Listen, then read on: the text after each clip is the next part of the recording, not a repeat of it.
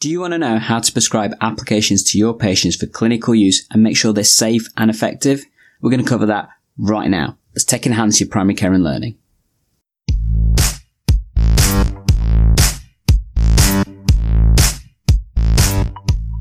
If this is the first time we're meeting, I'm Dr. Gandalf of EGP Learning, and in this episode, we're going to have a look at a system called ORCHA, the Organisation for Review of Care Health Applications. And they effectively look at the various different apps that exist and analyse them to see if they are safe and effective for you to use as a clinician and give you the method to prescribe them to patients.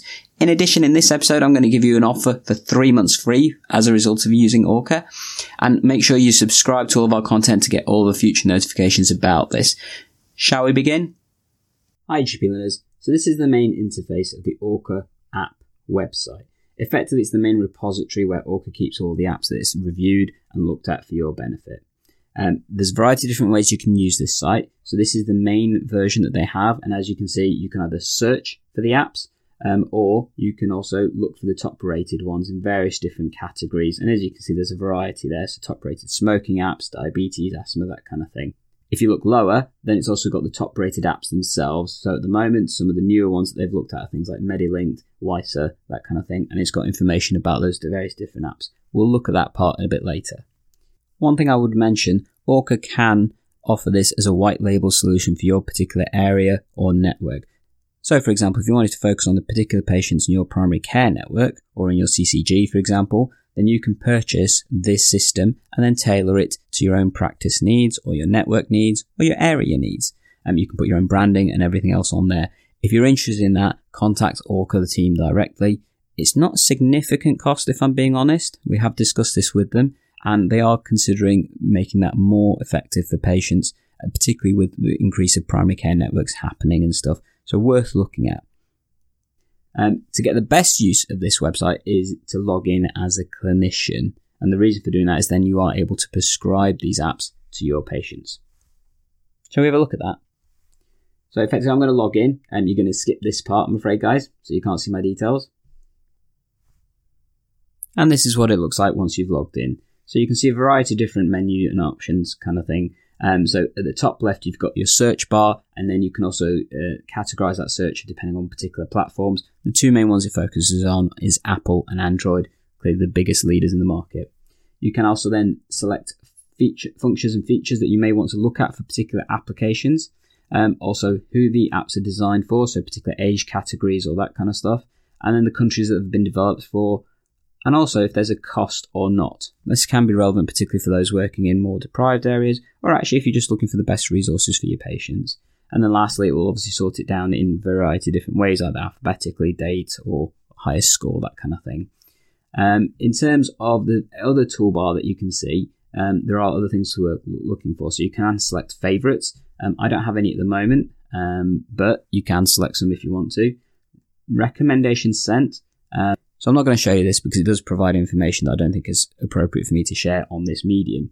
But effectively, it lets you see all the recommendations you've sent and whether or not patients have engaged with that. And this can be valuable in terms of tracking the information that you are offering to patients and whether or not they're actually taking up your recommendations or not. Really useful in terms of um, healthcare delivery. Then there's obviously other sections like editing your account details that you'd classically expect, and then reviews that you may have given as well as downloads you've done. Um, at the moment, I haven't done any of these.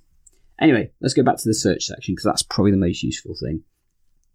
As you can see, there's a variety of different categories that you can look at, or you can look at the individual apps themselves, and it gives you a summary on the main toolbar in terms of what you can look at. So, for example, if we look at the smoke free one, so this is a, an app to try and help you quit smoking. So effectively, this gives you information about the type of information the app provides, what kind of networks it works with, if it has things like alerts and that kind of stuff, if it uses gamification, um, or if it uses other kind of things as well. Um, so if we click on that, we'll be able to see a bit more information about this particular app. Important to note, this is an app designed for Apple system, so the iOS system. It does mention that this app, the current version of this app hasn't been reviewed. That doesn't mean to say they haven't reviewed it, because clearly they have, but this would be an older version that they've reviewed. It gives you a variety of information in terms of a summary of the actual app and also their analysis of the three key areas, which is data privacy, clinical assurance, and user experience. And it calculates that into a sum that, as you can see here, is 92%. So pretty good. Um, it also gives you some further information about the developer and information about the app. And if you want to download it, you can use the QR code directly from there. Other things it lists is the functions and features, which so this is an area you can trim down the search on aspects on. Data privacy is looked at and it gives you clear information as to the level of data privacy the app has, and clinical assurance, what the app does effectively and what it doesn't do, and commentary on that for you, as well as then some user experience information as well. So, for example, um, one comment on this one is that this app is not entirely free to use, so there may be paid for applications for it. And then lastly, it gives you some information about what the app actually looks like, which can be quite useful to share with patients if you're recommending it. The main use of this is actually you get the opportunity to explore the app in a bit more detail with some clinical variation, with some clinical information that can be useful in terms of is this something you would want to recommend to your patients. But how do you actually do that? Well, the key reason for having the professional license and using this system is that it will allow you to prescribe the app to the patient. Let's have a look at doing that, shall we? So, from this screen, you can recommend the app but it is the same as if you use the other screen that we saw earlier. So this is the main um, kind of search area, and you can search for the app. So, for example, if I want to recommend the YSAT app instead um, for an Android patient, you can do that from this. Or, as usual, you can just search for a particular app. So, for example, we search for Headspace, which is an app that we've reviewed previously. Um, and you need to select which model. So, say, for example, I'm going to recommend to somebody with an iPhone um, then you can click the search button. And there we go, it's brought up the Headspace version for the iPhone. Um, one thing that I would like to see in terms of additional functionality is number one, being able to search for both areas at the same time, because some applications aren't on both mediums. This may not be a regular issue, but I actually do have patients where they have both methods and being able to prescribe the one that has been validated and reviewed would be more sensible from my perspective. Additionally, I would like the search to work when I press enter as well. Very slight thing, but it doesn't work directly when you press enter. You have to click on the search button to clarify the search terms and stuff. But once you've done that, effectively you can click on the recommend app section. So if I click on that, it brings up a window, then lets you select whether you want to recommend this app either by SMS or by email and then you just input the details for the patient at that point. Um, more often than not, I would probably suggest most people are going to use this by SMS because it sends an instant text message to the patient. Um, you do have to select which country you're sending it to. I guess this is another user experience thing I would like to see improved. Um, if you are, for example, working in the UK, I would like the ability to permanently set it so I don't have to keep selecting the UK every single time. It's just an extra click, I guess, and once you've selected it, you're unlikely to want to change it um, and then you type in the number that you want to send it to. So for this reason, I'm actually going to send it to myself, so you can see that. I'm not going to put my number on there though, guys. Sorry, I'm afraid you can't have that.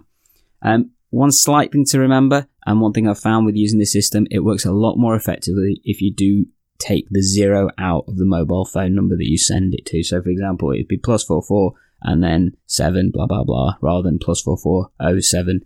It does work if you do the 07, but it takes a lot longer for that recommendation to be sent to the patients. Maybe that's something to look at. So, shall we have a look at what the app looks like? So we're going to have a look at how you actually use the ORCHA system when you get the text message as a patient. So as you can see, I've got one here. Sim- simply click on the link and it opens up a window. The first thing it then asks you is to open again and takes you to the web browser so then you can register with ORCHA. It's important that patients do this so then they can track whether or not the apps are actually used effectively or not. Um, important to warn your patients about this. Initially when I started using the system I didn't realize that, didn't warn patients and kind of wondered why they weren't using it. It wasn't until a couple of them came back and said, well I had to register for something else. Actually, it's just the system. Once they're in, it then allows them to download the app quickly and effectively. And also you get to see whether or not they have complied with the recommendation you've made. Very useful information. I don't think that's a problem. If you do, obviously, that's a question for you to answer. Shall we get back to it? So that's how you send an app recommendation to the patients. Ultimately, I do think this is a really good system, and as you can see, it gives you a variety of different elements of information that you can look at. So, in terms of ranking the apps, it gives you a criteria. So, generally above 65% green, 45 to 65% yellow, and less than 45% red. That doesn't necessarily mean that they're bad but it just means that there, there potentially is areas for improvement. And you may still want to recommend an app because that's the best one for the patient. I think that's the really valuable thing about this system. It provides you so much information about how these apps can work clinically that you can tailor this to the needs of your patients. And that's a really valuable thing. Um, we've mentioned it in previous videos when we've looked at this, that ORCHA is effectively like the BNF uh, of applications. And just like when you prescribe a medication, you need to find the one that works for the patient, not necessarily find the patient that fits the medication, because what that won't work effectively. Um, I think there is a growing need for this kind of technology and the growing need for this kind of service to help patients, and more importantly, to help clinicians as well. And the site is pretty easy to use. I think there are a couple of tweaks I would recommend making to make the user experience side of it a bit more effectively, a bit more effective. But as you can see, it works quite nice and it works quite well. What do you guys think? Effectively, we've negotiated a really good bargain for you guys with Liz Ashall Payne, the owner of ORCHA. Effectively, you'll be able to get three months free access to the professional license that allows you to prescribe apps and have the system to monitor that. After that point, if you find it really helpful and useful, it's simply a £25 annual charge to keep using that system.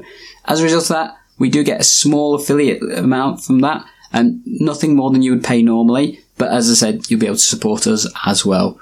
And you only pay that if you find it useful. If you want more information, click on the links below. And as I said, engage better with digital primary care. And we're here to support you. As always, feel free to contact us through the links down below as well. And as always, guys, keep tech enhancing your primary care and learning. See you later. Bye.